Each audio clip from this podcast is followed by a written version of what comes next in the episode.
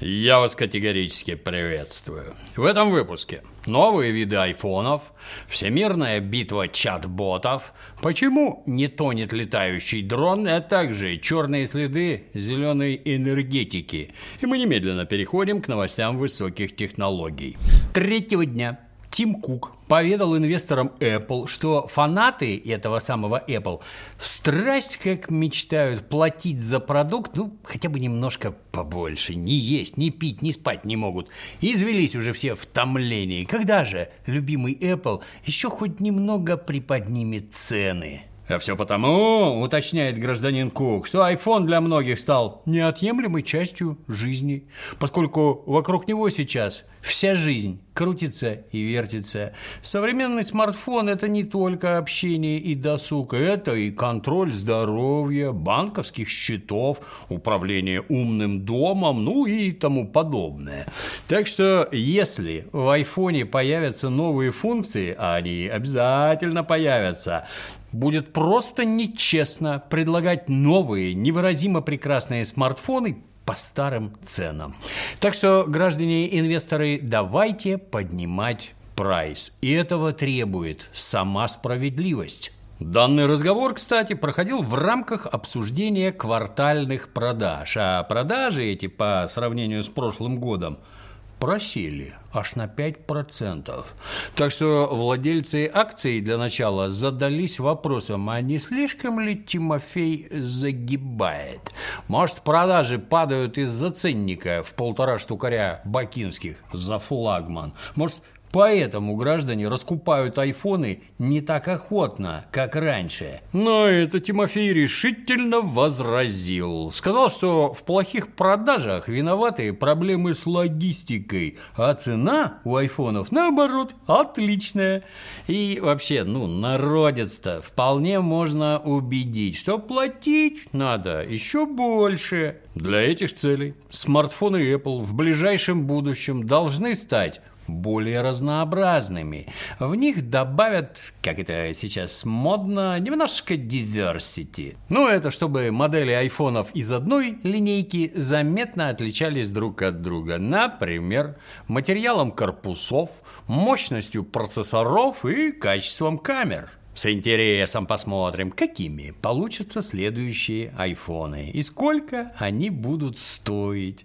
Но даже если продажи снова окажутся ниже ожидаемых, Apple от этого никак не пострадает. Потому что, несмотря на 5% спад продаж в прошлом квартале, сервисы Apple принесли рекордную выручку.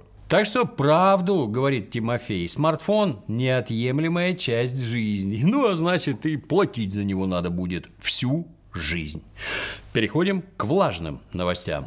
Группа ученых из Шанхая и Гонконга показала прототип коптера, который не только летает, но и плавает, и даже ныряет под воду. Так что китайские товарищи над названием долго не думали. Нарекли девайс TJ Flying Fish – ну, то есть без затей обозвали летучей рыбой. Дрон своему имени соответствует полностью, ну и летает, как это принято у рыб, откровенно паршиво. Малый заряд батарейки не позволяет ему держаться в воздухе больше шести минут. Вот под водой другое дело. Занырнув в родную стихию, он там может плескаться до 40 минут. Никаких отдельных приспособлений для плавания у дрона нет. Электронный болван бодро гребет воздушными винтами, ловко подруливая ими под водой. Вот так это выглядит на практике. Создатели аквакоптера утверждают, что он способен обследовать прибрежные воды в автономном режиме. Например, осматривать опоры мостов, ну и там другие подводные конструкции – то есть создатели фактически напирают на гражданское применение своих устройств. Хотя, конечно, первая мысль при взгляде на такое – это косяки боевых подводных аппаратов которые без устали патрулируют морскую границу, но при случае могут резко вынырнуть с целью догнать нарушителя еще и на суше. Но тут надо батарейки получше. Переходим к новостям искусственного интеллекта.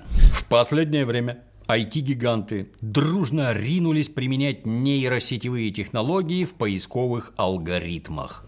Самая жаркая битва намечается промеж Microsoft и Google, которые на перегонки разрабатывают своих собственных чат ботов. За ними в кильваторе судорожно загребают создатели браузера Opera.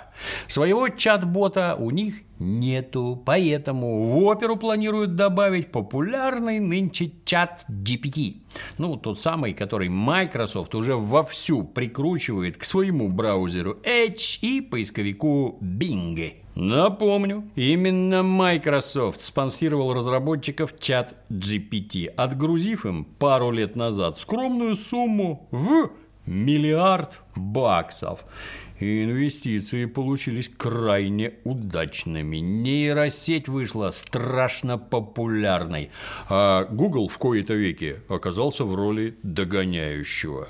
Ну а в Microsoft на радостях пообещали выделить создателям чат GPT еще 10 миллиардов долларов. Глядя на такое, Google запереживал, что его, чего доброго, вот-вот обойдут на повороте. И без искусственного интеллекта мегаконтора начнет терять лидерство. Поэтому публике спешно продемонстрировали новенький чат-ботик по кличке Бард. Барт этот оказался малограмотный и прямо на презентации накосячил, запутавшись в ответах. В результате одной нелепой оплошности цена акций корпорации обвалилась почти на 7,5%, что в переводе на баксы означает просто чудовищную гору бабла. Ну, то есть выступил Барт на все деньги. Можно только аплодировать стоя.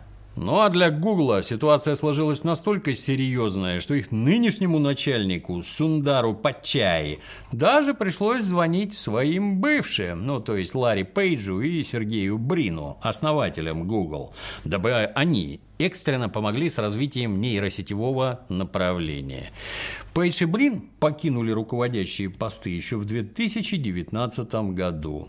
Но как только им показалось, что они завязали, Google затащил их обратно. Впрочем, спасать Google позвали не только заслуженных ветеранов. Об этом как раз следующая новость. С целью догнать и перегнать Microsoft, руководители Google вспомнили проверенный рецепт и тоже решили экстренно какого-нибудь кого-нибудь талантливого прикупить. Вспомнили и отстегнули 300 миллионов долларов компании Entropic, получив за это скромную долю в 10% акций. И этот самый Entropic не первый год занимается созданием искусственного интеллекта.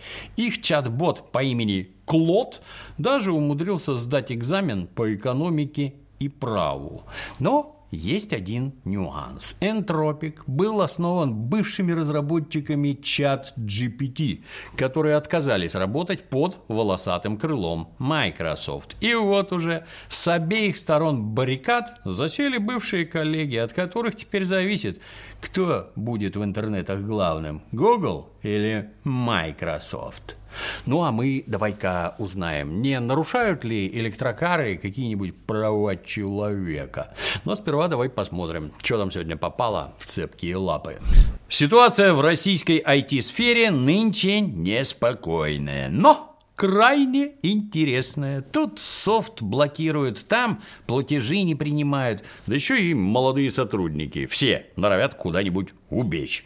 При таком раскладе задача сохранения ценных данных актуальна как никогда. Ибо если еще и корпоративные пароли куда-нибудь утекут, тут уже натурально тушите свет. К счастью, есть в родном отечестве и добротный софт, оказывающий помощь в защите важной информации. Например, программный комплекс Password. В нем можно создавать так называемые совместные сейфы, через которые организован доступ к корпоративным сервисам. Посторонние туда не проникнут, а штатный безопасник всегда сможет узнать, у кого и к каким учетным записям был доступ в рабочей сети. Если же сотрудник уволится, паспорт предложит заменить известные уволенному пароли на новые. А если сисадмин уехал, к примеру, в отпуск, единое хранилище позволяет ускорить поиск нужных паролей. А не то эти пароли у админа, как правило, бывают записаны неизвестно где. А тут все известно. Да и в целом ситуация, когда пароль от нужного сайта знал один единственный сотрудник, при использовании password просто не возникает. Ну, кроме отдельного приложения, данный софт представлен в мобильной версии для смартфонов и как расширение для браузеров. Отмечу, Password включен в Государственный реестр российского программного обеспечения и поставляется с открытым для аудита исходным кодом. Так что, если вдруг штатных айтишников терзают смутные сомнения, они всегда могут изучить программу изнутри. Password уже успешно применяют сотни крупнейших отечественных компаний. Ну, если и ты хочешь надежно защитить рабочие пароли, жми по ссылке под роликом. Приближается одна из самых важных дат в жизни мужчины – 23 февраля – ну, то есть День Советской Армии и Военно-Морского флота. Или, как это сейчас его называют, День Защитника Отечества. По устоявшейся традиции, в этот день комрадам дарят подарки. Ну, желательно такие, которые подчеркнут твердость характера, а также крепость тела и бодрость духа. На эту роль, например, подойдут вот такие сумки и аксессуары от компании «Великорос», изготовленные из натуральной телячьей кожи. Фурнитура надежная, функционал продуманный, вместительность повышенная. Узоры снаружи нанесены лаконичным горячим тиснением, а внутри аксессуары украшает – Стильная жаккардовая подкладка «Русский лес». Сумок в наличии 8 моделей в пяти различных расцветках, что позволит подобрать подарок практически на любой вкус. За этими и другими вещами от компании «Великорос» переходи по ссылке в описании. Там же будет код Опер на бессрочную скидку в 10%. В начале февраля сразу две крупные неполживые организации, озабоченные правами человека, ну и немножко бизнесом, одна из Женевы, вторая из Нью-Йорка, резко выразили беспокойство судьбами Африки, а точнее правами человека в Демократической Республике Конго. По удивительному стечению обстоятельств именно эта нищая африканская страна поставляет на мировой рынок 70% всего кобальта. Ну и, казалось бы, при таком раскладе конголезцы должны жить получше многих других демократических государств.